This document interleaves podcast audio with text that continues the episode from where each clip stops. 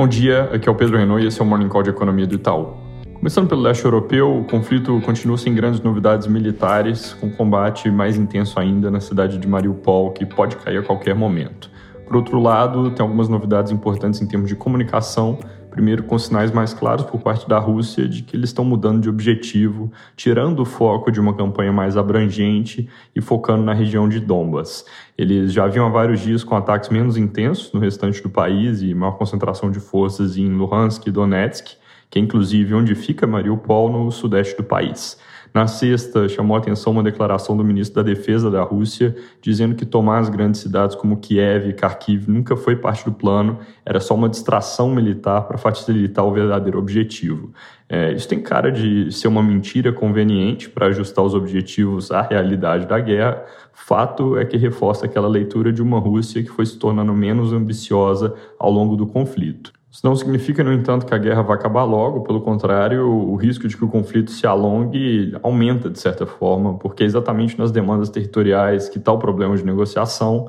com a Ucrânia mantendo que não vai abrir mão de nenhum pedaço de território. Então, se a Rússia resolve focar nisso, nessa estratégia menos ambiciosa, difícil ver eles abrindo mão desse ponto também. Outra novidade em termos de comunicação foram supostas gafes do presidente Joe Biden quando ele desviou do discurso programado em duas ocasiões. Na primeira, ele falou para paraquedistas americanos de um jeito que deu a entender que em breve eles estariam na Ucrânia. Para ser mais preciso, ele citou atos de resistência da população ucraniana e disse que os soldados vão ver exemplos disso quando estiverem lá. Depois, em um discurso em Varsóvia, ele criticou Putin, disse que, pelo amor de Deus, esse homem não pode continuar no poder e disse: Deus abençoe a todos, Deus defenda a nossa liberdade, Deus defenda nossas tropas. É, essas sugestões de que tropas americanas poderiam se envolver no conflito foram rapidamente negadas pela Casa Branca e a parte do pelo amor de Deus, esse homem não pode continuar no poder foi seguida de uma declaração de representantes do governo que os Estados Unidos não estão buscando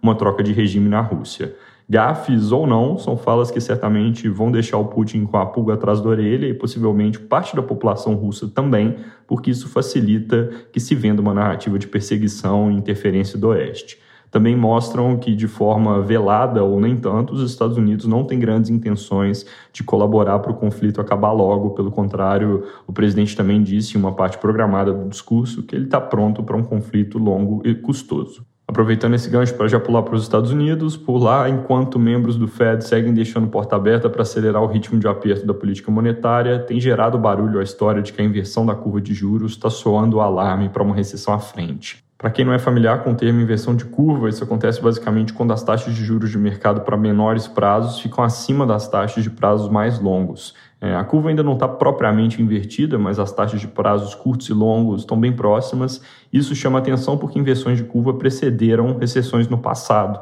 na medida em que o mercado, olhando à frente, passava a esperar a necessidade que o Banco Central pisasse no acelerador e fizesse cortes de juros para estabilizar a economia. Dessa vez, na nossa leitura e de boa parte do mercado, a recessão não é o caso mais provável. O Fed deve sair dos juros quase zerados, que são pelo acelerador hoje, passar pelo que seria o ponto neutro e levar taxas para território já contracionista, na nossa visão, com um fim de ciclo entre 3,25% e 3,5%. Nesse contexto, o crescimento desaceleraria para um ritmo mais normal, a inflação esfriaria e aí ele voltaria com juros para o patamar neutro, que o mercado tem dúvidas de onde se situa pós-pandemia, mas que muito provavelmente não é isso tudo, então por isso a expectativa de cortes lá na frente. Óbvio que com riscos em torno do cenário, há muitas incertezas na saída da pandemia, com todos os programas de compra de ativo, por exemplo, podendo estar distorcendo esse mercado, mas esse parece ser o cenário base. A China, depois de o vírus parecer ter feito pico na semana passada com recuo da transmissão, que estava bem concentrada na província de Jilin,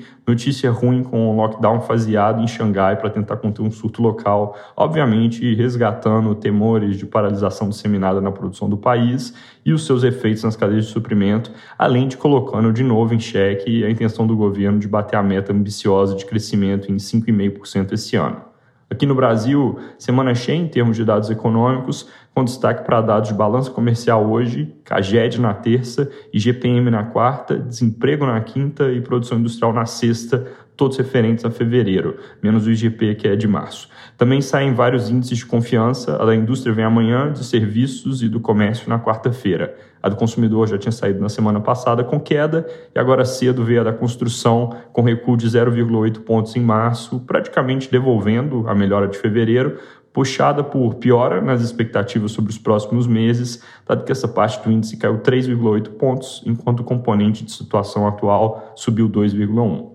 A semana também vai ser agitada na política, porque ela é a última da janela partidária e com isso devem surgir nos próximos dias vários anúncios de filiação e troca de partidos, ou alternativamente anúncios de permanência em partidos, além de desincompatibilização de quem está em cargo executivo e planeja concorrer. Esse é o caso de até oito governadores e também de prováveis nove ministros que deixam o governo federal e vão ser substituídos. É isso por hoje, bom dia.